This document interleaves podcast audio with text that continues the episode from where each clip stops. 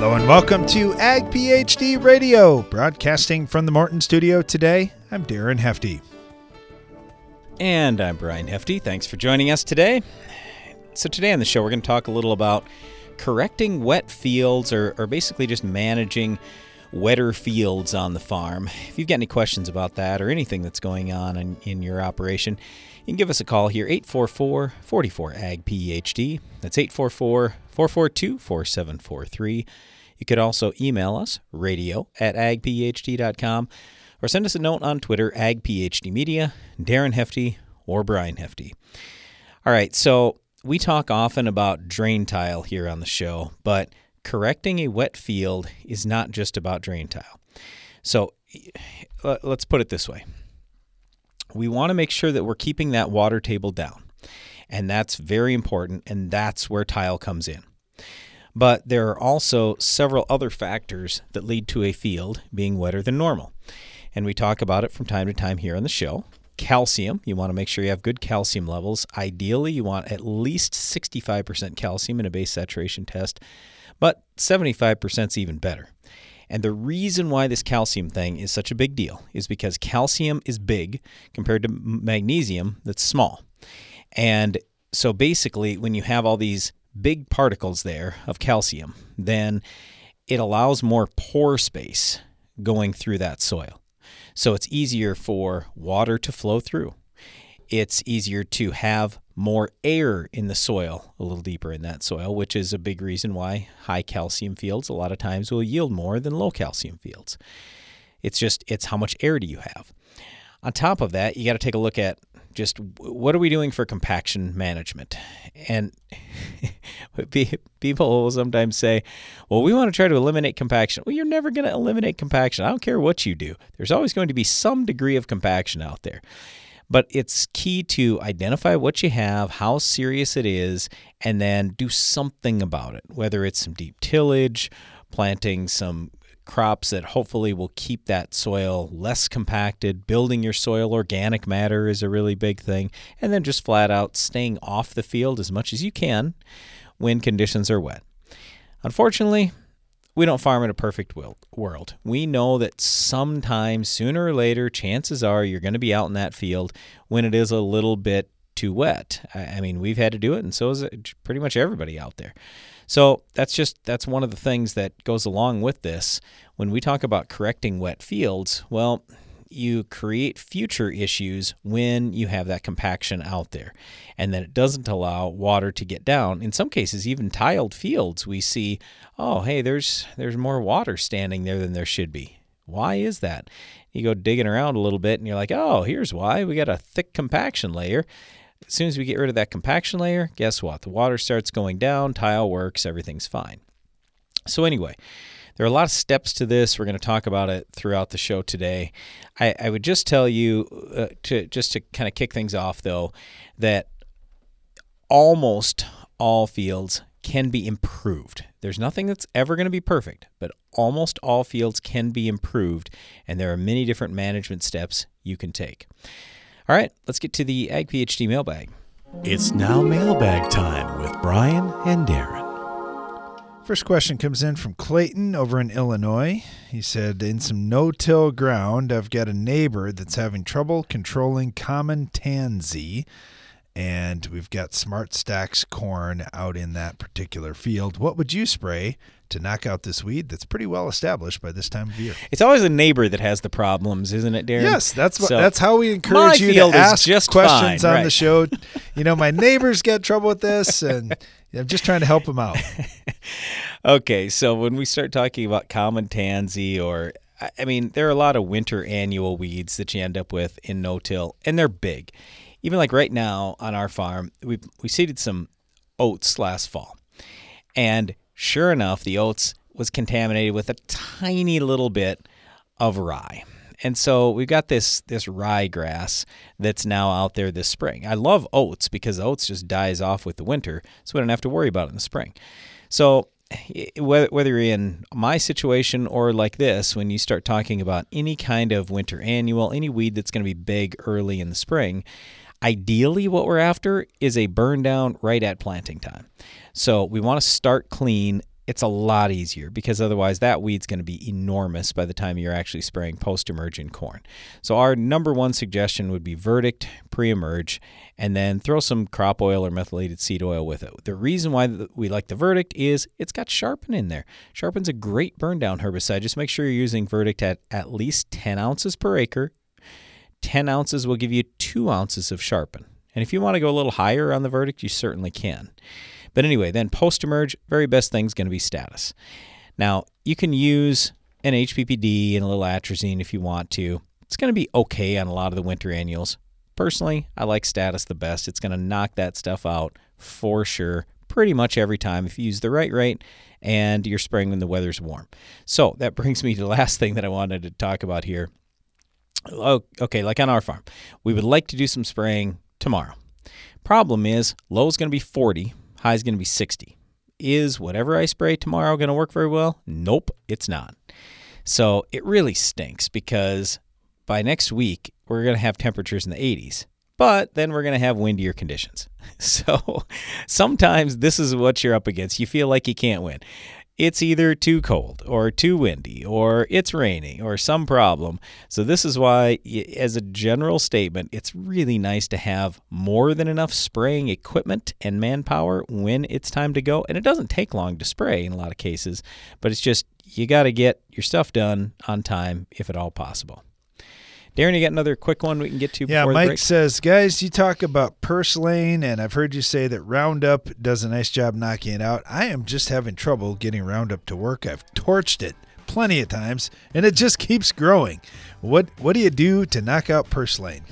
Less water, more Roundup is typically the answer. Make sure you have ammonium sulfate in there so that water is treated as well. But that's usually what we see. When we start talking purslane, now you're talking about stuff around the, the yard, around the uh, farmyard. Uh, it's very common to mix it up with a lot of water and a little bit of Roundup. Just change your ratio a little bit. Go a lot, a lot less water, more Roundup, and it should work. Stay tuned. We'll be right back. My mom's got a new Case IH tractor, and it can do it all. Bale hay all day. See in the dark with its powerful LED lights. Hook up all the implements shift like a race car, steer with ease. And it can also cool my juice box. Yeah, her Case IH tractor can do everything she needs it to. Looking for a tractor that can do it all? Check out caseih.com.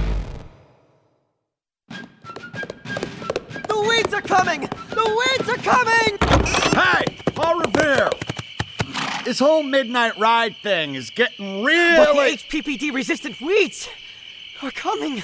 We've got Verdict herbicide. Verdict herbicide? Yeah, it's a non HPPD corn pre herbicide from BASF. Oh, well then, get some sleep. Yeah, will do. The weeds are coming! Switch to Verdict herbicide! Always read and follow label directions! At Ag PhD, we're always looking for ways to support the ag industry. That's why at our free Ag PhD Scouting and Scholarships event, we're giving away more than 100 college scholarships. Plus, we'll head out into the field for hands on agronomy sessions, including our comprehensive guide to crop scouting. This day may be geared towards younger farmers, but whether you're a college student or just want good agronomy info, this is one event you won't want to miss. Learn more and register for the Ag PhD Scouting and Scholarships event at agphd.com. Get more durability for less downtime with Soil Warrior strip tillage from Environmental Tillage Systems. Improve fertilizer efficiency and reduce passes and fuel usage. Now that's ROI. Learn more about ETS at soilwarrior.com. Get an extra semi load out of your grain bin. The End Zone from Farm Shop MFG can increase your stored beans moisture from 10 to 13%. On a 20,000 bushel bin, that's a free extra semi load. Visit farmshopmfg.com for more.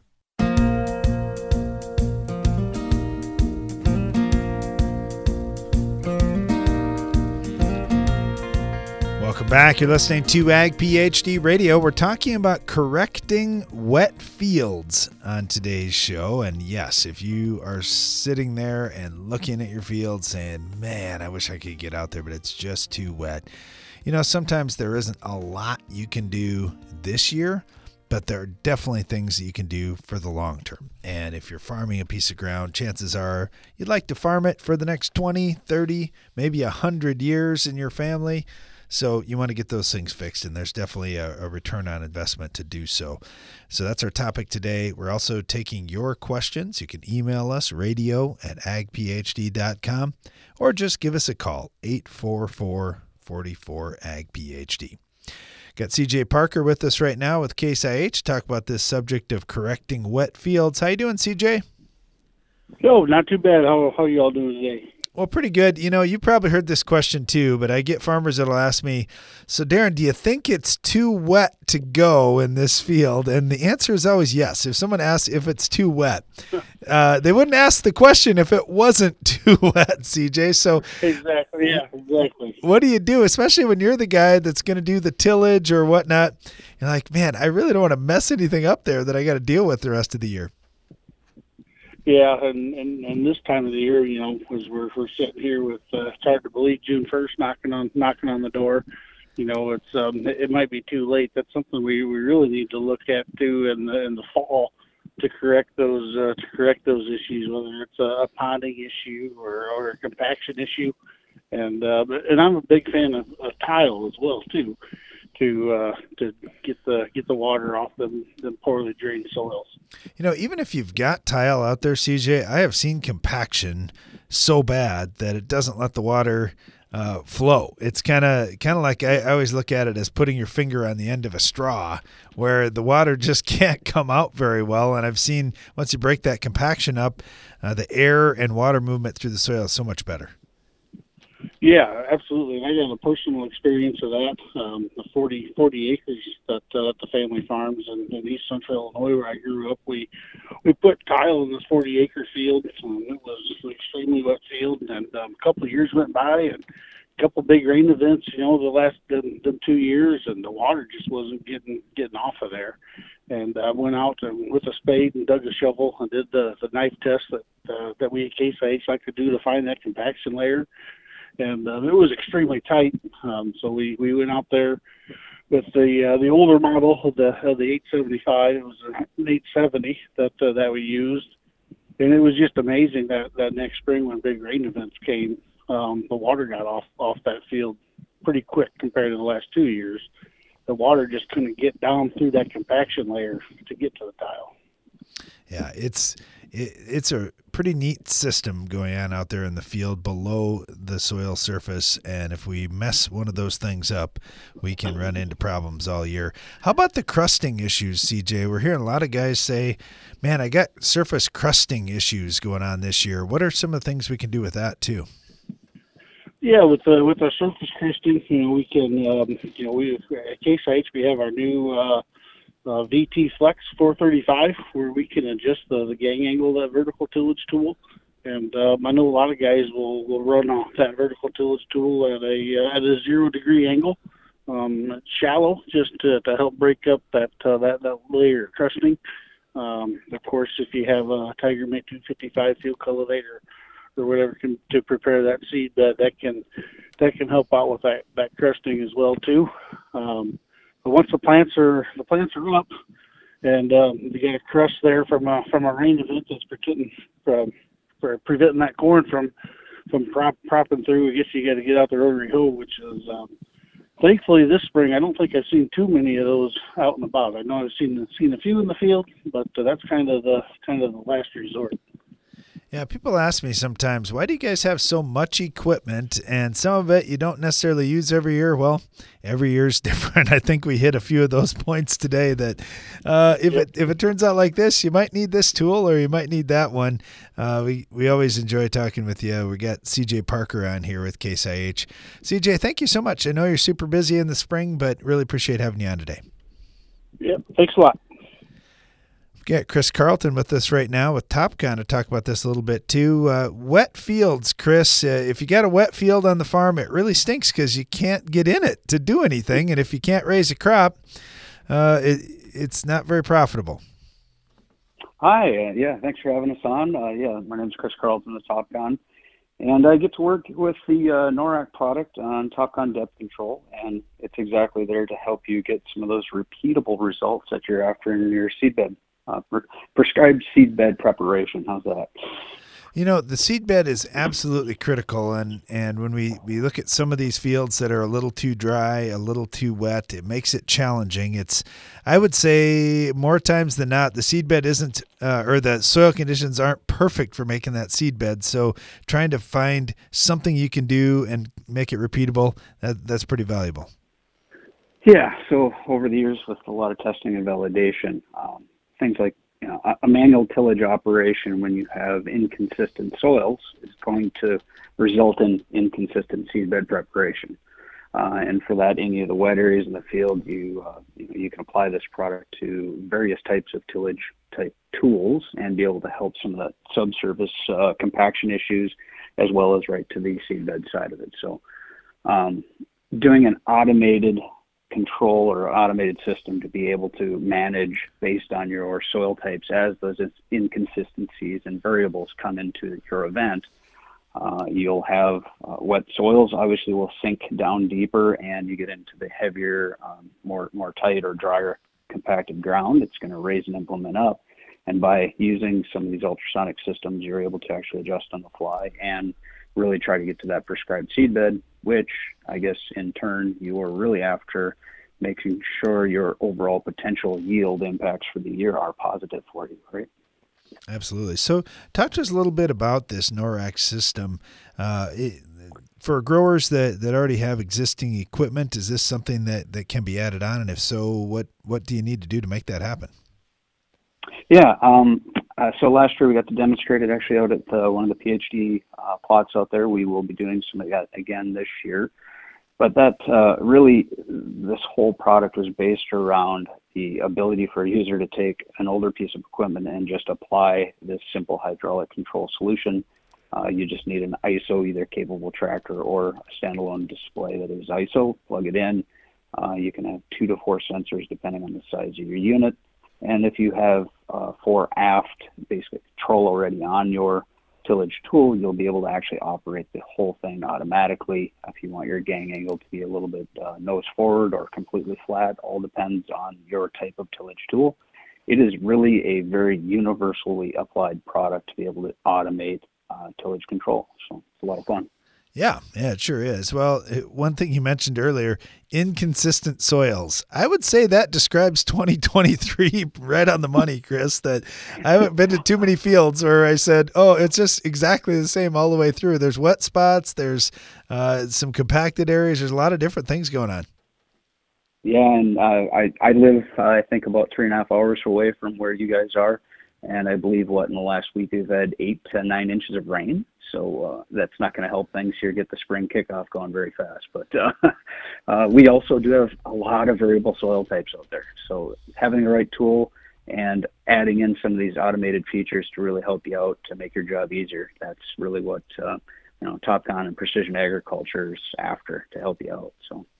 Well, there are a lot of neat technologies out there, and I, I, know a lot of times farmers will say, ah, "I don't know, I'm I'm fine with what I've got, or I, I, understand the system that I have." But when you have controls like this that can run automatically to take a lot of that inconsistency out of your field and give you a, a lot more consistent seed bed to to start with, and getting the crop off to that start where everything has a similar environment, it just sets you up for, for so much easier management throughout the season. So, really appreciate you talking about that a little bit. Again, we're talking with Chris Carlton here with TopCon.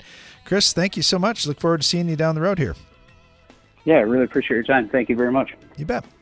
We're talking about correcting wet fields and what are some of the things you can do and and uh, like Chris mentioned there the problem with wet is a lot of times it's inconsistent, and you got some parts of the field a little too wet, others a little too dry. Uh, we'll continue on talking about dealing with the wet side of things on today's Ag PhD radio show. Stay tuned. What does it really mean to provide the best crop nutrition?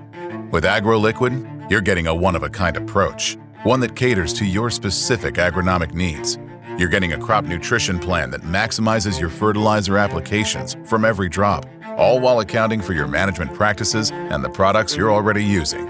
But it's not just a product, it's peace of mind, knowing we've thought of everything. That's the AgroLiquid way. Apply less, expect more. Find a retailer at agroliquid.com. This season, get medieval on Rhizoctonia with the powerful protection of Excalia fungicide from Valent USA. Here to shield your sugar beets from the treachery of Rhizoctonia, Excalia delivers excellent staying power, keeping your sugar beets from being conquered. Stay one step ahead of Rhizoctonia with the powerful protection of Excalia. Ask your retailer or visit valent.com slash Excalia to learn more. Always read and follow label instructions. Hi, I'm Greg Sauder at 360 Yield Center. It's painful to pay high prices for nitrogen. Even more painful to know that a chunk of the N will not be there when the plant needs it. The solution is 360 Y Drop. With 360 Y Drop, you apply right before the plant's rapid uptake cycle. You can adjust your rate, resupply lost nitrogen, or cut the rate if conditions are right. Learn more at 360yieldcenter.com. You won't want to miss this year's Ag PhD Field Day with guided tours of our extensive research plots, world premieres of the latest ag technologies, the highest yielding farmers on the planet, and more equipment running than ever before. The Ag PhD Field Day just keeps getting bigger and better. We'll also have great family entertainment, including a kids area, music, fantastic guest speakers, and food and drink available all throughout the day. But the best part is everything's free. Go to agphd.com to learn more for the Ag PhD Field Day, Thursday, July 27th. The hard-working, independent spirit of rural America can often be isolating. It's not often discussed, but mental health issues are real. Now's the time to lead by example, talk openly, and show that a strong mind is just as important as a strong body. FMC is proud to be working toward ending the misconceptions around mental health through awareness, guidance, and action. Together, we can uproot the stigma. Learn on the job with the C&B Apprenticeship Program. Through in-person training and on-the-job experience, this unique opportunity gives you the chance to learn advanced ag diesel technology without the traditional technical school format or expense. Learn more at cbequipment.com/slash careers. From machine storage buildings and farm shops to dependable buildings to house your livestock, regardless of building size or use, Morton has a building for every budget. To learn how we can help you expand your farm operation, visit mortonbuildings.com.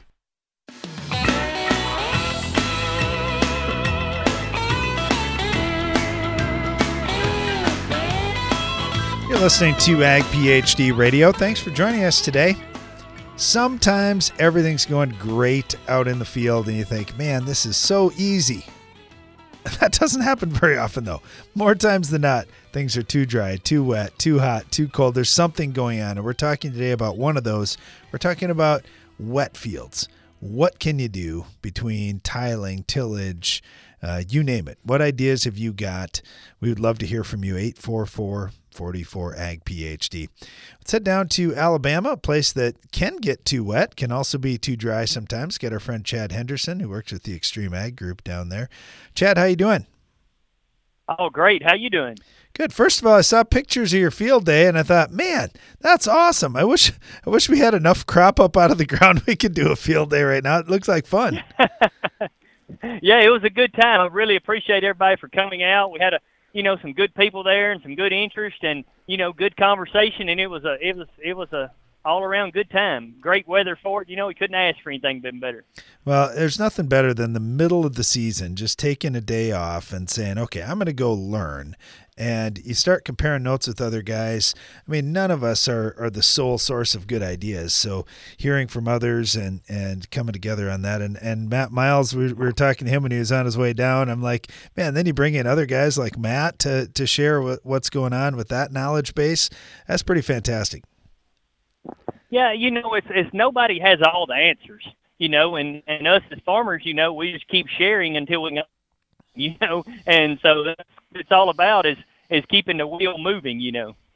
All right. Well, how about wet fields, Chad? I don't know if you've got a solution other than sunshine and a nice breeze for dealing with wet fields, but uh, that's that's been uh, about the best you can do in season. I know between seasons, or for us, even until that crop's about a foot tall, we like putting some tile out there, and if we don't have enough, we can always add some more.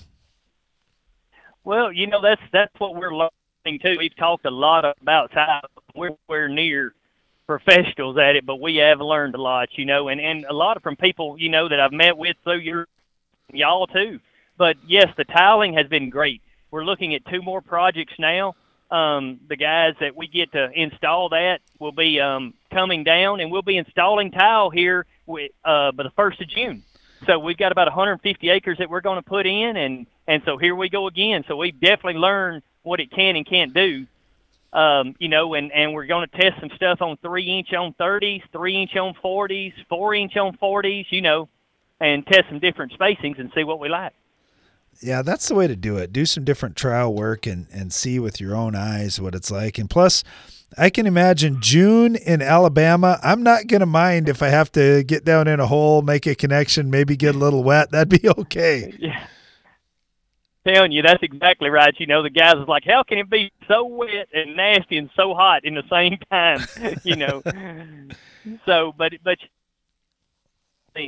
do more of the project. You know, a lot of ours has to have lift stations, so we've got multiple of those and looking at different avenues of lift stations as well. And so, but we have we've really enjoyed the tiling and the project stuff that the folks at ADS have have uh, helped us with.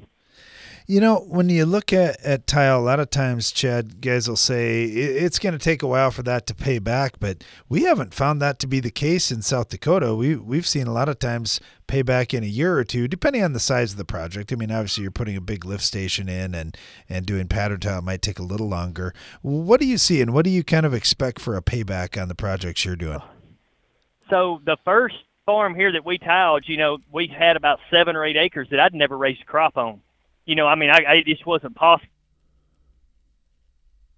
So, but we we didn't raise a crop, and then when we got it tiled, and the first year we produced, you know, the corn that the rest of the farm produced, it was definitely eye opening for us, you know, to see that because of the fact that you know we we had produced nothing, and this farm, this piece of ground is also irrigated, so you have an irrigator going across it, and it's just grass and trying to get it to stand up.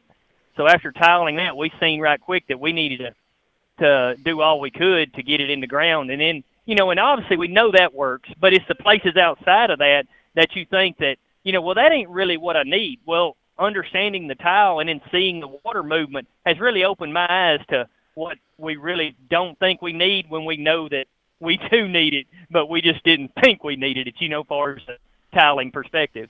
Yeah, absolutely. And and you you don't really see what's going on below the ground. You don't really see the the where that water table's at all the time and being able to manage that. I, I love the standpoint of you've got irrigation over the top if you need more water, and you also got uh, below ground.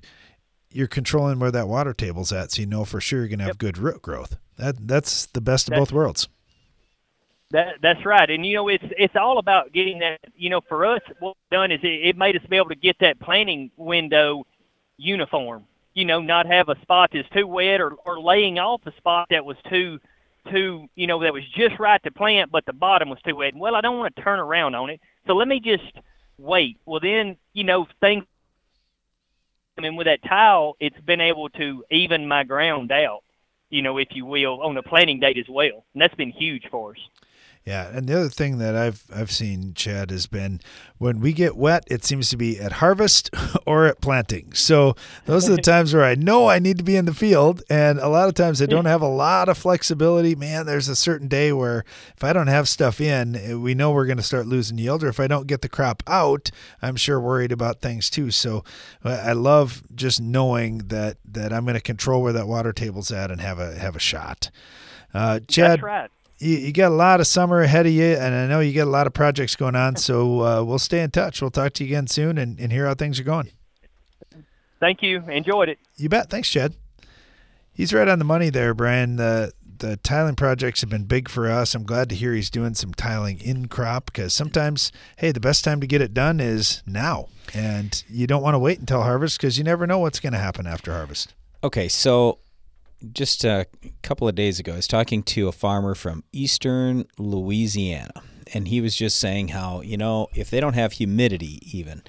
Uh, their crop starts to wilt pretty quickly. And if they don't get rain on a regular basis, they'll get just great big cracks in the ground and stuff like that. And so it's very common in those kind of areas where you say, look, I got to save every bit of moisture possible. We're going to be hotter than blazes in the summer, and all water is good water. But the problem that we always have is all water is not good water. When the water table gets too high, that's a challenge it's going to kill some of your roots and kill some of your microbes. You've got to keep that water table down. So I don't care if you farm in South Dakota like we do or in Alabama like Chad does, we got to take a look at water table management all the time because with drain tile, you're not taking all the water out of the ground. You're simply taking the excess water, the the water that could be harmful to your microbes and your your plant roots. You've got to keep that water table down to, in our opinion, three or four feet, and then you're in pretty good shape. I mean, even if it's at two feet, that's a big improvement as opposed to having it at a foot or six inches or whatever. And then, like we talked about earlier in the show, you want to take a look at just your overall soil management. So that's why we like looking at soil tests so much. We want to see how much calcium do you have? What are your organic matter levels?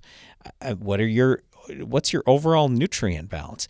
You want to try to do everything you can to raise as much crop as possible so you have more roots.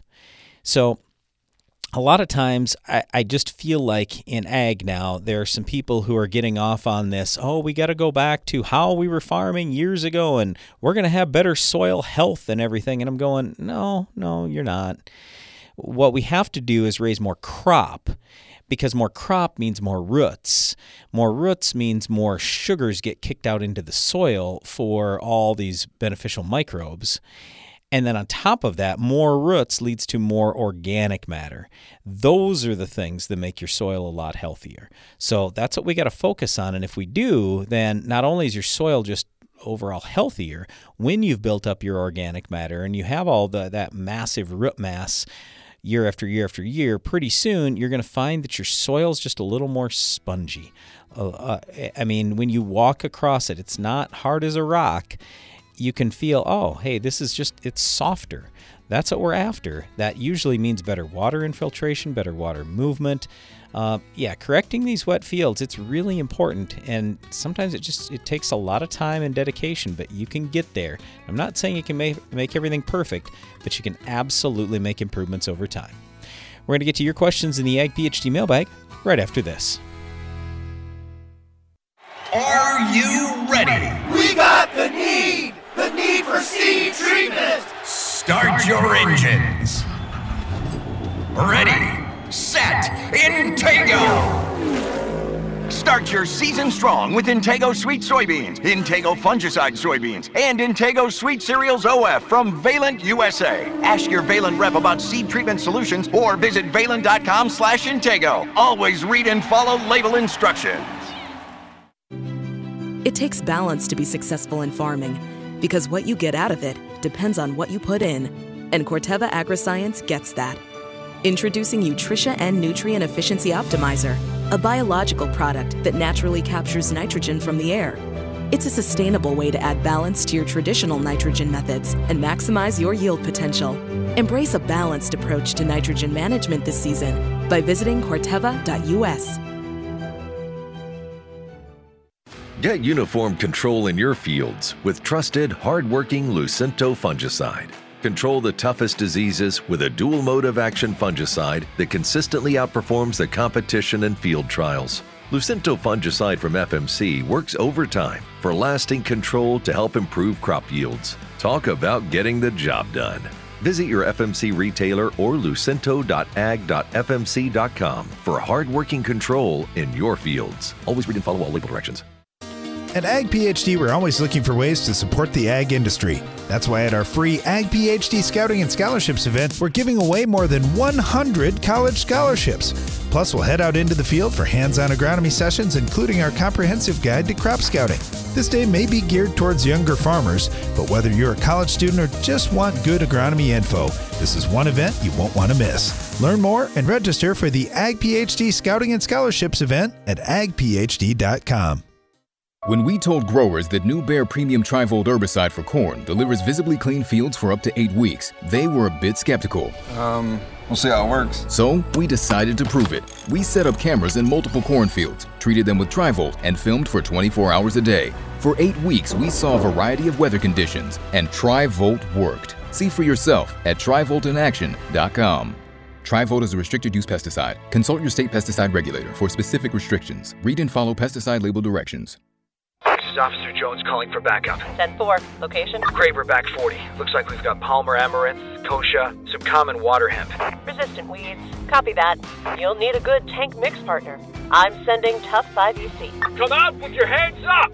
Guys, we're surrounded. Crack down on repeat offenders. Add Tough 5EC to your post-emergence tank mix. Learn more at toughonweeds.com. Always read and follow label directions. Tough is a registered trademark of Belchim Crop Protection.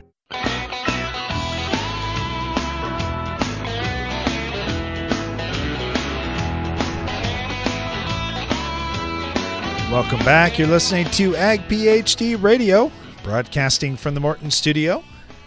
Taking your calls and questions at 844 44 Ag PhD or your emails, radio at agphd.com.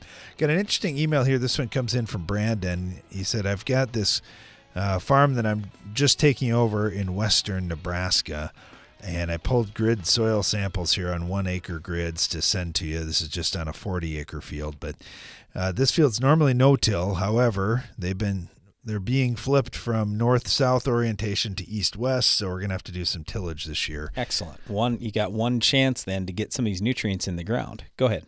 Yeah. Okay. So he said, I'm just kind of curious what you'd recommend. It's dry land. I'm lucky to get a third of the moisture you guys average. And my optimistic targets are 60 bushel winter wheat, 100 bushel corn, uh, 1,800 pound sunflowers. Okay. Yep. I was just writing down yield potential. 60 All right. bushel winter wheat, 100 bushel Yep, I corn, got it. I got it. Okay. 1,800 pound flowers. Okay, so we got good news and bad news for you. Um, good news is a lot of your soil pHs are are good. You're in the sixes for the most part, and your potassium levels are great. So you got a lot of stuff that's 8, 9, 10% potassium. You do not need to add any potassium to your fields Now it's it's while. around a 10 CEC on average. Yes. It, it varies so, a little bit. Yes, so. so. not it's not a forever thing because it is only 10 to 15 cation exchange capacity. Your soil can only hold so much potassium. So the base saturation, that's a ratio of potassium to everything else. It looks pretty darn good. Uh, magnesium looks pretty good. For the most part, the calcium looks pretty good.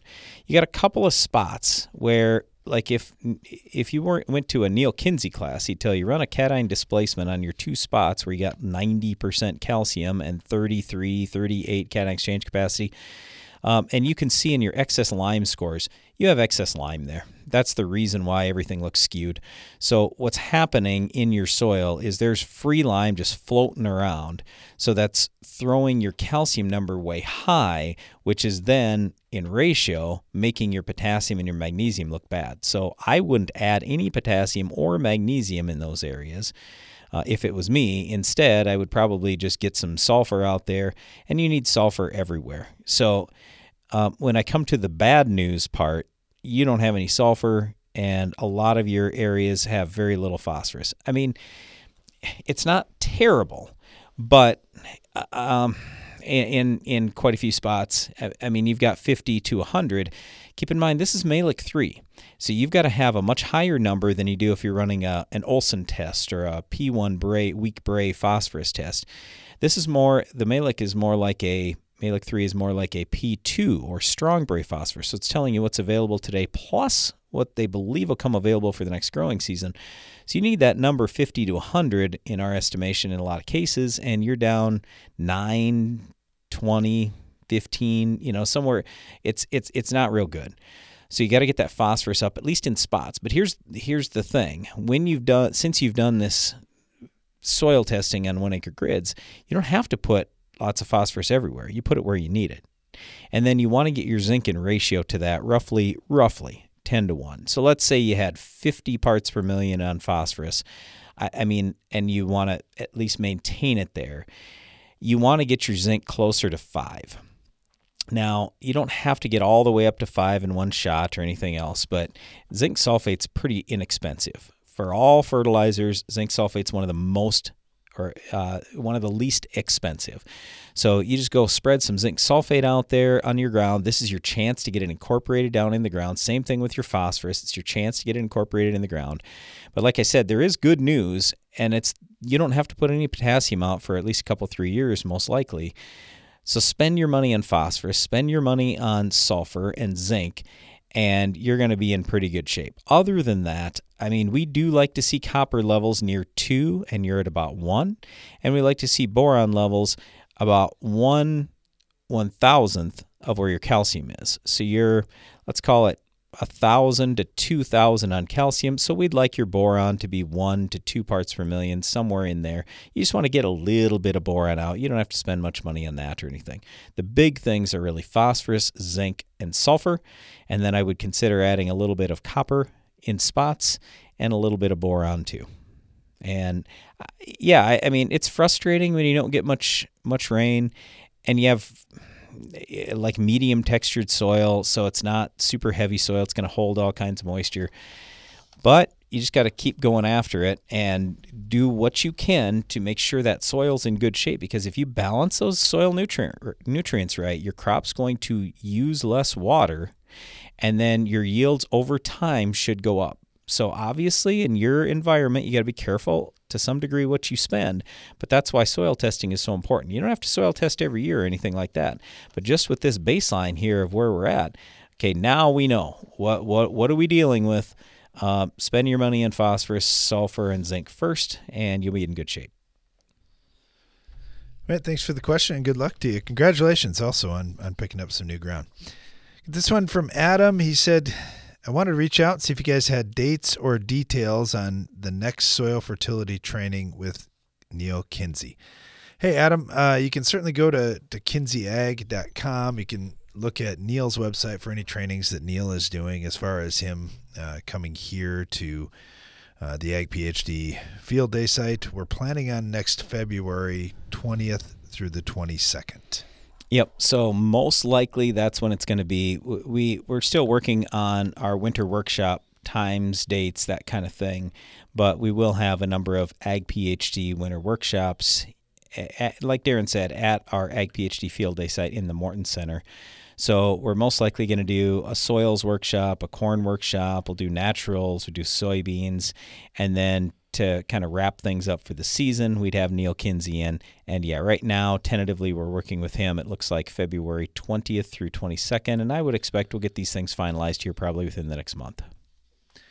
Thanks for asking. I really appreciate that, Adam. Hopefully, you'll be able to attend that. Uh, get this question in from Andrew, who said, I'm asking about your soils clinics. I'm, I'm curious, is there a link to watch those clinics? I'd love to come, but it's often not possible. So just wondering what the online options are.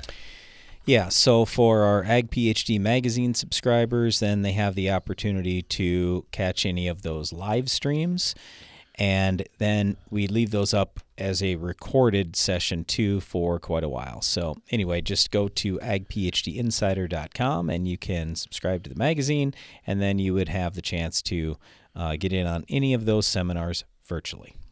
All right, question from Joey here. Do you guys have any resources about nutrient removal in popcorn? Your Ag PhD removal app doesn't have that particular crop listed. I'm aiming for a goal of 5,500 pounds per acre.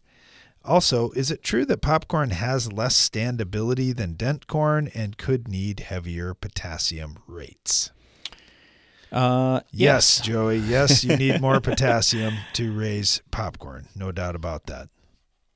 It's uh, popcorn's a type of flint corn, and that particular one, especially if you overdo N. And and here's one of the things that I would say for a lot of growers raising popcorn, they just put on nitrogen and that's it. Well, if you just put on N, your nitrogen to potassium ratio gets way out of whack really fast, yep. and then standability gets even worse. Yeah, and a lot of people fall into this trap of okay, just like in his case, he's getting around 100 bushel yields. Well, if you were getting 200 bushel corn, you're like, ah, I'm only getting 100 bushel popcorn, and they say popcorn is going to be fairly similar in terms of the field corn. I mean for the most part, I'm just going to tell you follow what field corn says, put in your yield number just like it was field corn, and follow those recommendations. That's going to get you real, real close. But Darren's right. I mean, we so normally here on the show we're talking about 4% to 8% base saturation K and then, you know, just a certain number of pounds. You got to have a minimum number of pounds in your soil with potassium. But you probably want to bump that maybe just a little bit more than normal. So instead of the bare minimum 4% base saturation K, you might want 5 or 6, something like that. You want good standability if at all possible. Yeah, I haven't seen nutrient removal numbers on popcorn either. Uh, that I don't know any hard fast numbers. I know a lot of universities will say they'll recommend putting on 85% of what your field corn recs are. So they're just basically overdoing the fertilizer on the popcorn intentionally, which I think isn't a bad idea either. Wait, aren't they underdoing it? Well, if you said 200 bushel corn or 100 bushel popcorn, shoot for uh, whatever. No, no, no. They're saying 85% of 100 bushels. So no, follow the corn recommendation. You're good. Good morning and hallelujah! Watch it. My spray and pray days are over! What's with Randy? Oh, he's just amped. Wheat field heaven! Amped? Yeah, he ordered that new Battalion Amp herbicide from UPL. They're calling it the new gold standard. This is the greatest day in herbicidal history! So, how can I? Get amped. Just go to battalionamp.com. It's gonna be a good year! Always read and follow label directions. Nothing but net. Win your soybean season with the fast knockdown and lasting broad spectrum control of Elevest insect control from FMC. Take on army worms, stink bugs, soybean loopers, and more with the maximized ratio of premier active ingredients for better overall control of more than 40 labeled pests. Visit your FMC retailer or elevest.ag.fmc.com to up your game this season. Always read and follow all label directions. Morton Buildings has served the American farmer for more than 120 years. From manufacturing our own building components to constructing your building, Morton takes pride in being the industry leader in post frame construction by providing a quality building and exceptional customer service. A Morton is built to last for generations. To get started on your next project, please visit mortonbuildings.com.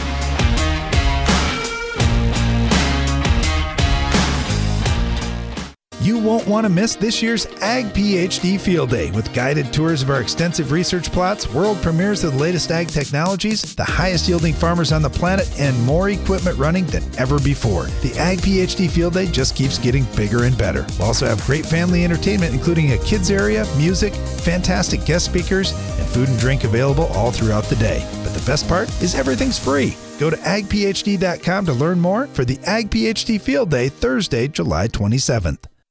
When it comes to cereal disease protection, Prosaro Pro 400 SC fungicide from Bayer makes all the difference. With three effective active ingredients for overlapping control of foliar and head diseases and a flexible application window for head scab, it's formulated to lower DON, protect yield potential, and promote superior grain quality. Prosaro Pro, the future of plant health starts here. Visit prosaropro.com to learn more. Always read and follow grain marketing and all other stewardship practices and pesticide label directions. At Corteva Agriscience, we want to keep farms healthy and productive today and tomorrow. That's why we're investing in a robust pipeline of naturally derived biologicals. Meet Utrisha N Nutrient Efficiency Optimizer. It's a sustainable nitrogen fixation product that facilitates crop growth and optimizes yield potential. With the fluctuation in fertilizer prices, Utrisha N is a reliable solution. It can be used alongside your traditional nitrogen program to enhance your ROI this year. For more information, visit corteva.us.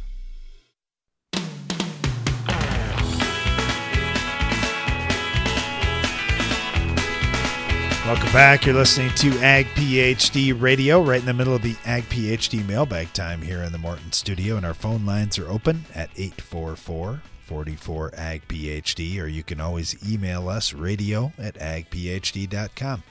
Just before the break, we were talking about popcorn a little bit. One other thing that I thought of too, Brian popcorn often starts a lot slower than field corn. And you, you kind of notice this if you put a strip of popcorn in in your field corn field and try and hide it out there. That one, it seems like it just doesn't have the vigor early on in the season. And starter fertilizer seems to be even more beneficial for popcorn than it is for field corn. Just having available nutrients, but not overdoing it. And a lot of times we see folks putting too much of a high salt starter in. That's something to watch out for. So, popcorn, just think of it as uh, maybe a little closer to seed corn fields where you're dealing with inbreds. It's not quite that fussy, but uh, it's closer to that than it is to the field corn sometimes. Yeah, and again, if it's me, I'm just putting in whatever yield I'm hoping for on on popcorn, plugging that into our field corn nutrient removal chart, and then going from there. So mm, you may have to make some modifications, but for the most part, that should get you pretty darn close. All right, got this question from Mike over in Michigan. Speak about in-furrow fertilizer. Uh, he said, "I'm wondering your opinion on rates of in-furrow fertilizer regarding salt. I'm currently running three gallons of a 525 with uh, Capture LFR, and I haven't had any issues at all. But I was watching this video on Precision's FurrowJets." Where they ran 10 gallons of 1034O in furrow, and through the little wings, they were about a half inch to an inch horizontal to the seed.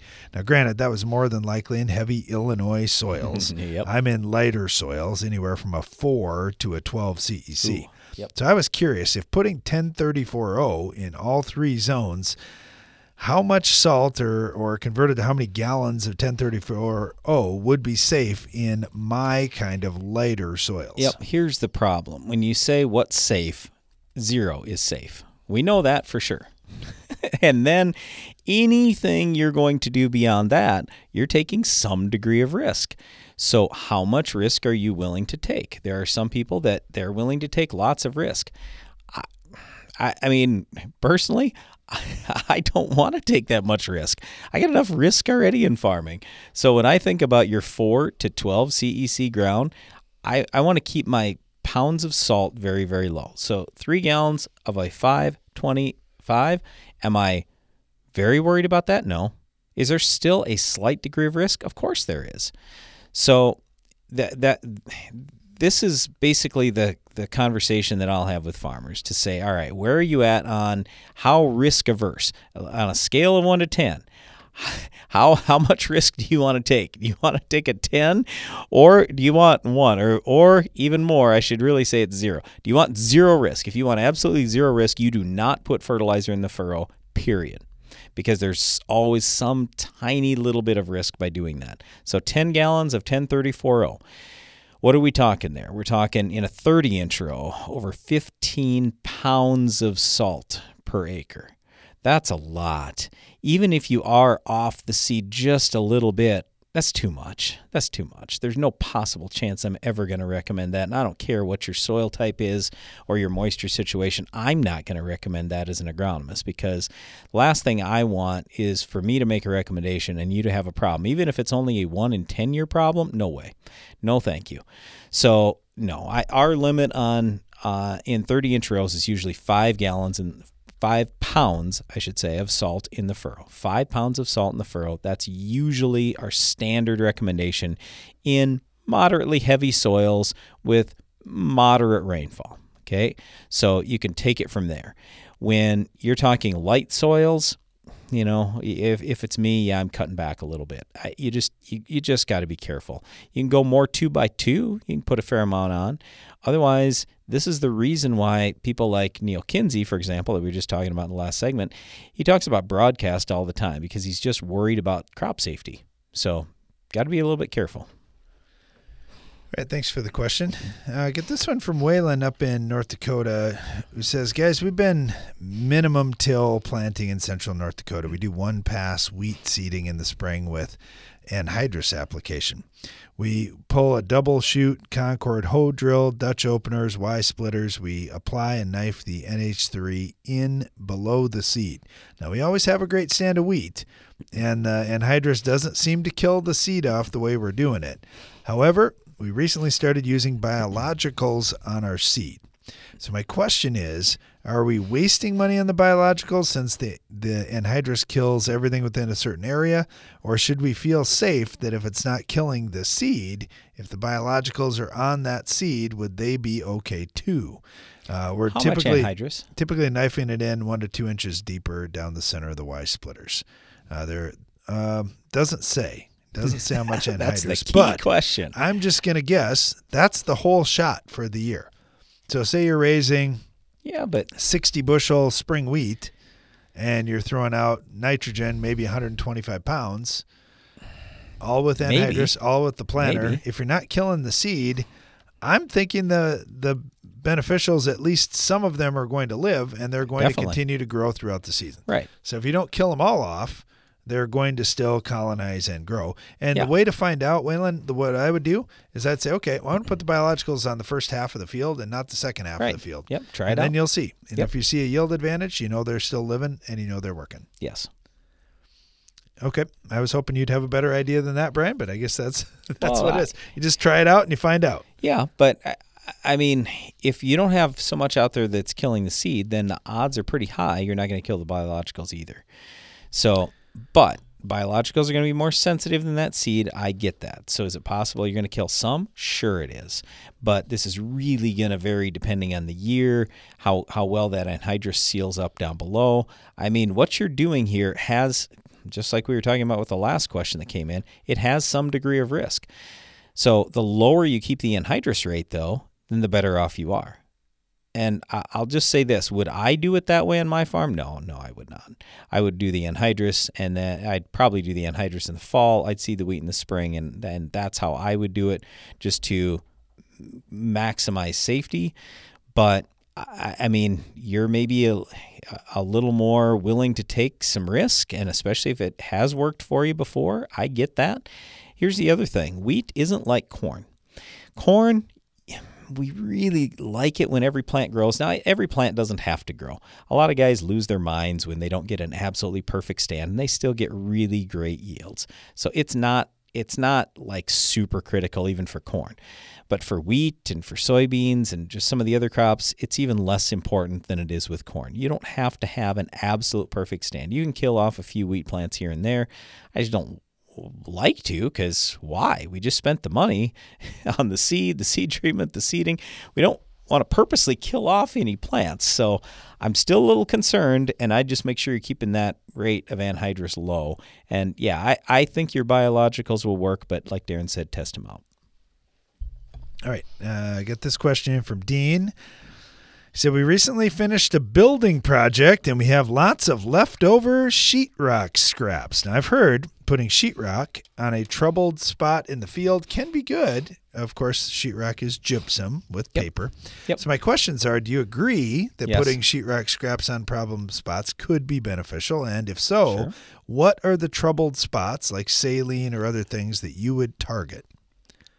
Well, uh, what I'm going to target is spots where I'm low on calcium and low on sulfur. So I'd look at my soil tests, and if I'm really low on calcium and really low on sulfur, then that's perfect because gypsum is calcium and sulfur. It's calcium sulfate. In, in terms of if you've got drywall, there are some other things in there. I- mean, there's clay, there's mica, there's resin, there's I mean, there's paper, there's other stuff besides the the calcium sulfate. But when you say we have lots, in a field situation is not going to amount to a whole lot, I'm going to assume. So it's it's most likely no big deal. I don't think there's enough of anything that's else that's in that drywall that's going to hurt your soil, especially if this is a one-time kind of deal. So yeah, I'd be just fine putting that out on my field if it was me. All right, thanks for the question. Uh, I had this one come in from Garnett up in Ontario, Canada. Guys, you talk about a biological to try and break down corn stalks. I'm trying to remember the name of the product you guys use. The product we use is called Decomp, uh, Garnett.